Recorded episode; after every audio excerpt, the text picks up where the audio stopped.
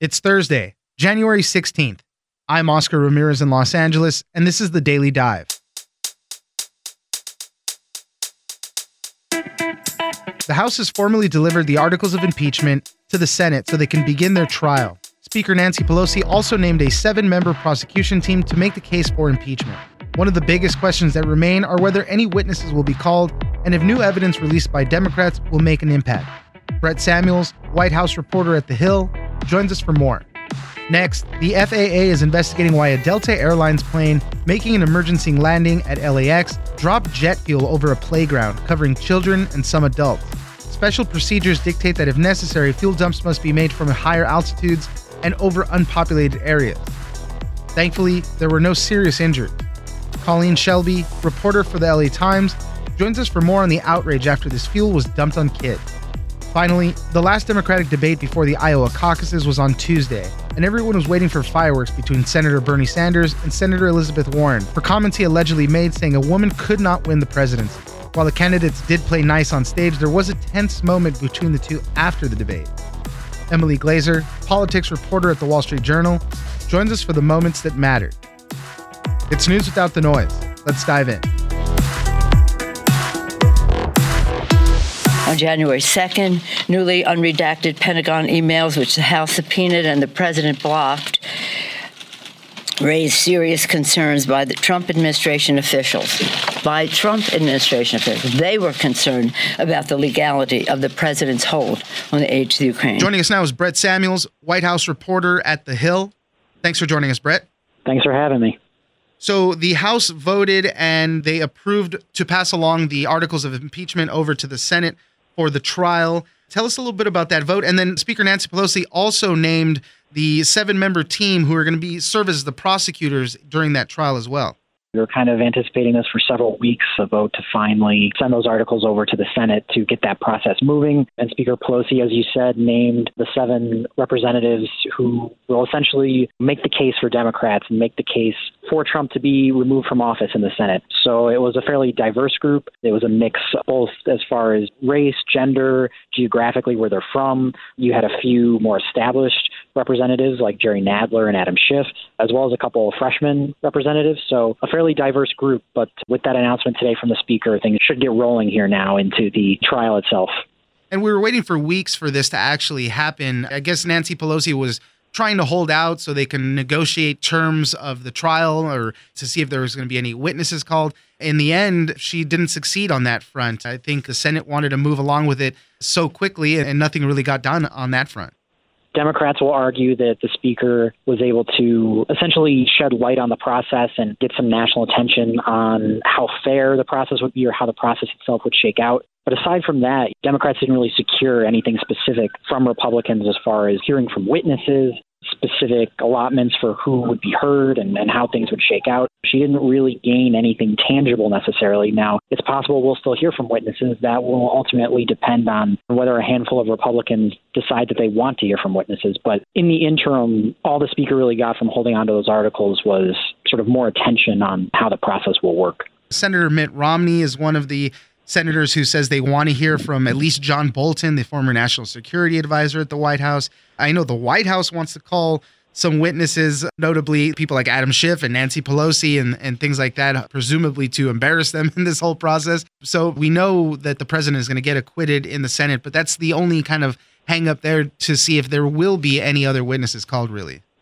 The White House today essentially said, you know, they expect this trial to be over quickly. They don't expect there to be witnesses called because their argument is essentially the case is so weak against the president that there's no need to hear from witnesses. They believe that senators should just dismiss these charges out of hand. Now, that's very unlikely that that's going to happen, that they'll just dismiss the charges. And as you said, Mitt Romney has said he'd like to hear from John Bolton, Susan Collins, Lisa Murkowski, a few others have at least left the door open to hearing from witnesses. And in the event that current or former administration officials like John Bolton do get called to testify, I think that increases the likelihood then that the White House will want folks like Joe Biden or Hunter Biden or Adam Schiff, even if such a thing is possible, yeah. that they would want those folks to testify as well.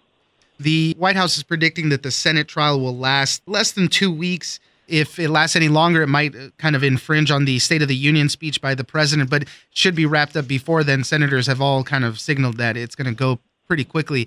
But that sets up the president for a big victory lap. As we've been mentioning, the votes are just there to acquit him in the Senate trial, and the president is going to be riding high by the time that the State of the Union comes up. So the State of the Union is scheduled for the moment for February 4th, and the White House has accepted that invitation. So there's every expectation that that's when it will happen. Now, there is some belief that Nancy Pelosi and Democrats maybe were hoping that by holding on to these articles, that would help kind of push the process farther into the calendar and maybe prevent something like that happening where he can take a victory lap during his State of the Union. So, as we've been saying, a lot kind of depends on whether witnesses get called to testify. Because if they don't, there's certainly a very good chance that this process is all done and wrapped up by the time he's delivering that address in early February. There was some interesting uh, new evidence that the House Intelligence Committee released on Tuesday. This was information that was turned over by Lev Parnas, who was a former associate of Rudy Giuliani. And in it, there was like personal notes and things. And there was something that Rudy Giuliani had wrote saying, "In my capacity as personal counsel to the president, and with his knowledge and consent, I'm requesting a meeting with you this coming Monday, May 13th, or whatever the dates were." And this is a note that he was sending to the Ukrainian president Zelensky, coming from Rudy Giuliani. What do we know about this new evidence? So Democrats, they released it last night, right before the debate, right before the president's rally. Democrats are pointing to these notes that Lev Parnas has shared with them as essentially further proof in their eyes that the president was aware of what was happening in Ukraine to push Ukrainian officials to investigate his political rivals. So introducing it at this stage, it's unclear how big of an impact it will have in the Senate trial because Republicans, I think, a couple of them have already said essentially, you know, the House had its chance to make its case, and right. this evidence coming out after the fact won't necessarily sway minds, but it will be interesting to see whether voters take it into account and see it as Democrats do as further evidence that the president was involved in something inappropriate here in Ukraine. Brett Samuels, White House reporter at The Hill, thank you very much for joining us. Thank you.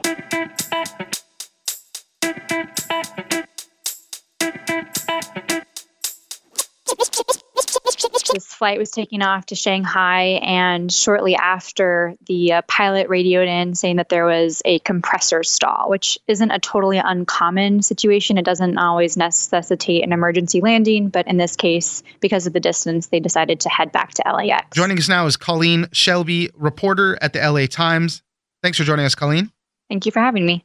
There's an interesting story. Delta Flight 89 had taken off from LAX and it was on its way to Shanghai when they had some type of engine trouble, they had to turn back around. The interesting part that happened, they had to dump a lot of fuel, I guess, to make weight so they could land properly. And the unfortunate part of that was that some of that fuel that they dumped out ended up showering over a bunch of elementary school kids in Cudahy and other neighboring cities right there. Colleen, tell us a little bit about what happened. There's a lot of unknowns at this point. I can tell you what we do know. We know that this flight was taking off to Shanghai, and shortly after, the uh, pilot radioed in saying that there was a compressor stall, which isn't a totally uncommon situation. It doesn't always necessitate an emergency landing, but in this case, because of the distance, they decided to head back to LAX. The pilot initially said that he did not need to dump any jet fuel.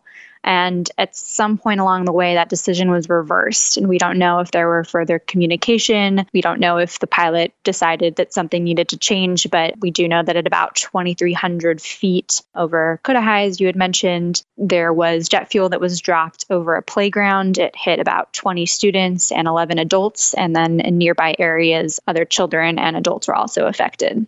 You mentioned that there was a bunch of students and some adults in the area that did get sprayed with some of the fuel really no major injuries, but there was like skin irritation, and obviously the smell was really bad.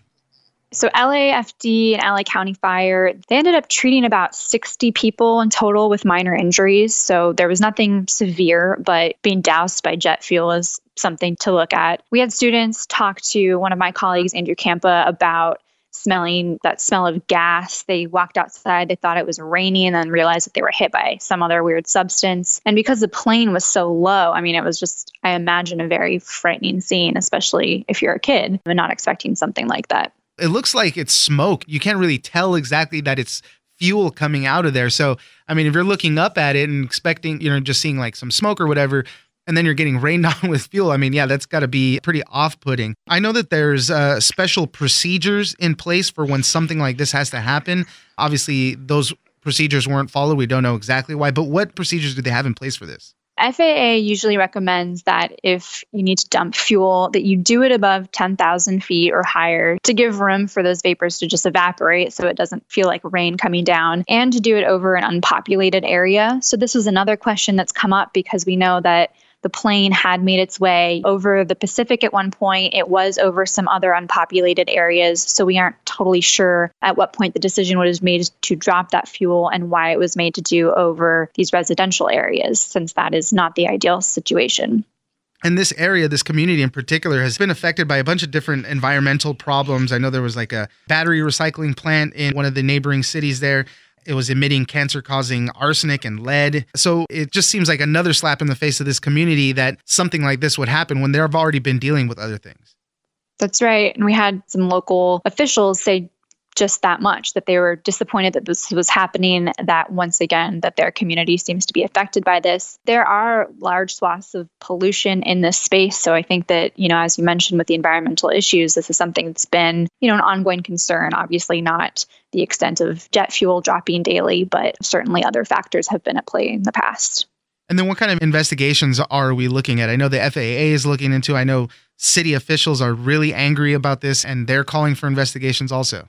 So we don't have any further details at this point of what's been uncovered, or how the decision came about. We just know that FAA is looking into it. We know that Delta put out a statement saying that typically what would happen if the plane needed to release some weight, that it might do so in a capacity like this. But again, we don't know how the decision was made or where it came from. So ultimately, the decision would be from the pilot, even if ground control or Delta operations said you need to drop some weight, it would be the pilot who would make that final call. But we don't know where the direction came from or just how it ended up playing out like it did.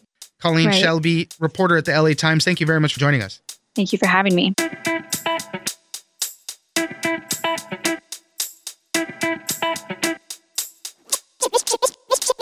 Senator Sanders.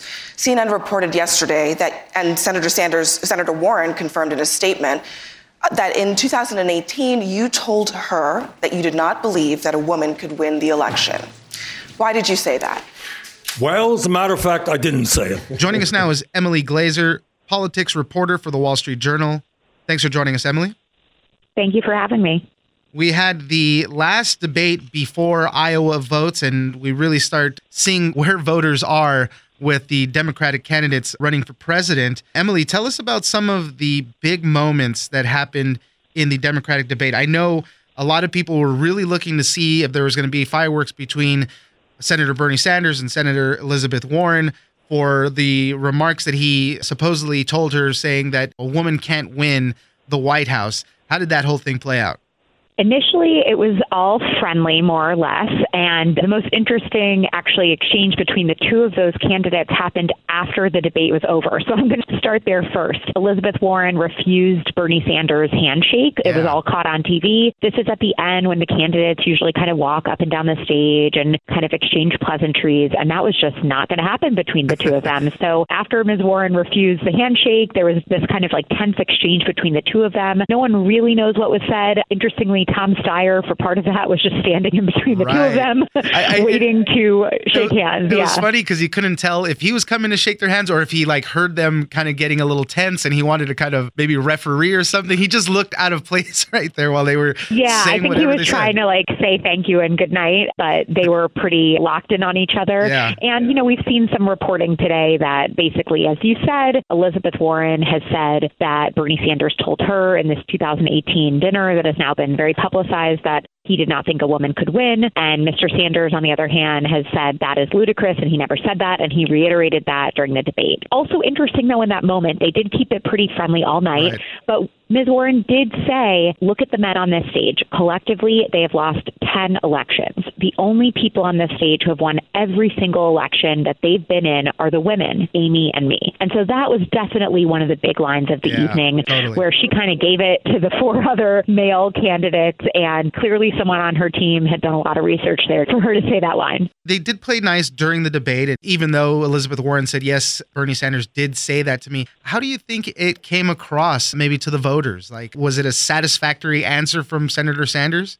You know, a lot of this gets into that electability question. Can a woman run for president? And what we've seen from a, a, bunch of media reports today is that for a number of voters, it actually didn't really change their opinion either way on the candidate. There definitely was some stuff trending on Twitter, a Never Warren hashtag, but it turned out it seemed like a lot of that was from people saying not to use the hashtag. So we don't want to take in too much of what the media might be spreading versus your average voter in Iowa, the first early nominating contest in the whole round of primaries and caucuses that are about to start up next month. So I don't think we should read into it too much for Dow. It sounds like it didn't really do too much and that they both have their very loyal supporter bases, and it isn't really clear if either of them broke out from that. I think on top of all of it, there's this concern that infighting will be really hurtful to the party because Bernie Sanders' 2016 campaign was described by some as divisive, and there have been some Democratic critics that are concerned that his supporters didn't turn out for Hillary Clinton and worried about what could happen if he is not the nominee. So I think overall, there's a big question of whether the infighting should really stop, and for Democrats at least, that it could help President Trump win again as opposed to help either of the Democratic candidates. How did the candidates fare when they spoke about foreign policy and the presence of troops in the Middle East? That was really the way that the debate was kicked off, and with good reason. I think that's what a lot of people are very curious about after President Trump decided to authorize an airstrike that resulted in the death of Iranian Major General Qasem Soleimani, and that reignited this whole debate over America's military footprint in the Middle East. And the candidates were almost unanimous in arguing for a diminished U.S. military presence in the region, but they really differed sharply on a timeline for withdrawing troops. Senators Elizabeth Warren and Bernie Sanders were saying that the U.S. should pull out of the Middle East entirely, whereas former Vice President Joe Biden and Minnesota Senator Amy Klobuchar, two of the more moderate Democrats, disagreed, and they really thought that it was impossible to remove all troops from the Middle East. Meanwhile, former South Bend, Indiana Mayor Pete Buttigieg, who is the only veteran that was up on the stage, a veteran of the Afghanistan war, said that he favored taking a more limited approach and called for more military action to be authorized by Congress. So that dominated the first at least 30 minutes or so of the debate, and for the right reasons. That's all happening in real time. And there are a lot of questions about foreign policy and what kind of decisions that candidates would make that came up far more than other debates.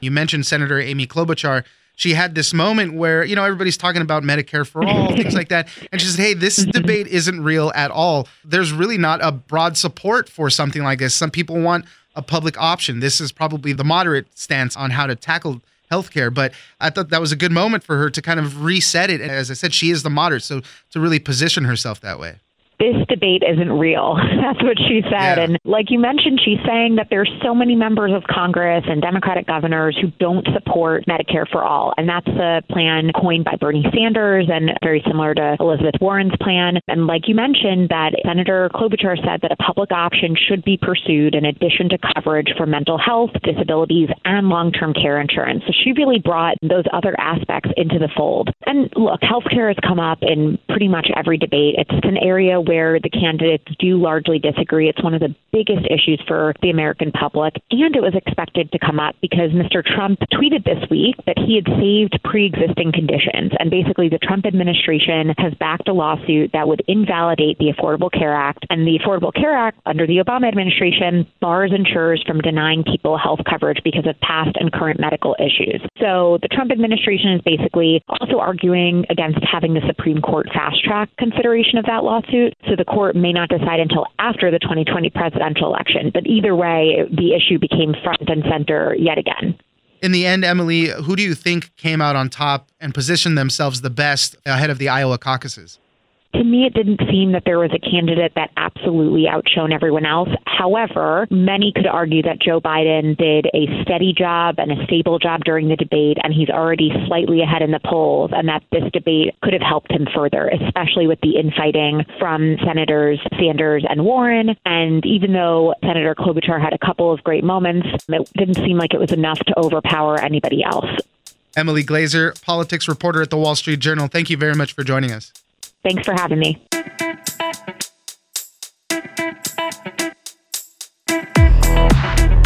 That's it for today. Join us on social media at Daily Dive Pod on both Twitter and Instagram. Leave us a comment, give us a rating, and tell us the stories that you're interested in. Follow us on iHeartRadio or subscribe wherever you get your podcast. This episode of The Daily Dive is produced by Victor Wright and engineered by Tony Sorrentino. I'm Oscar Ramirez, and this was your Daily Dive.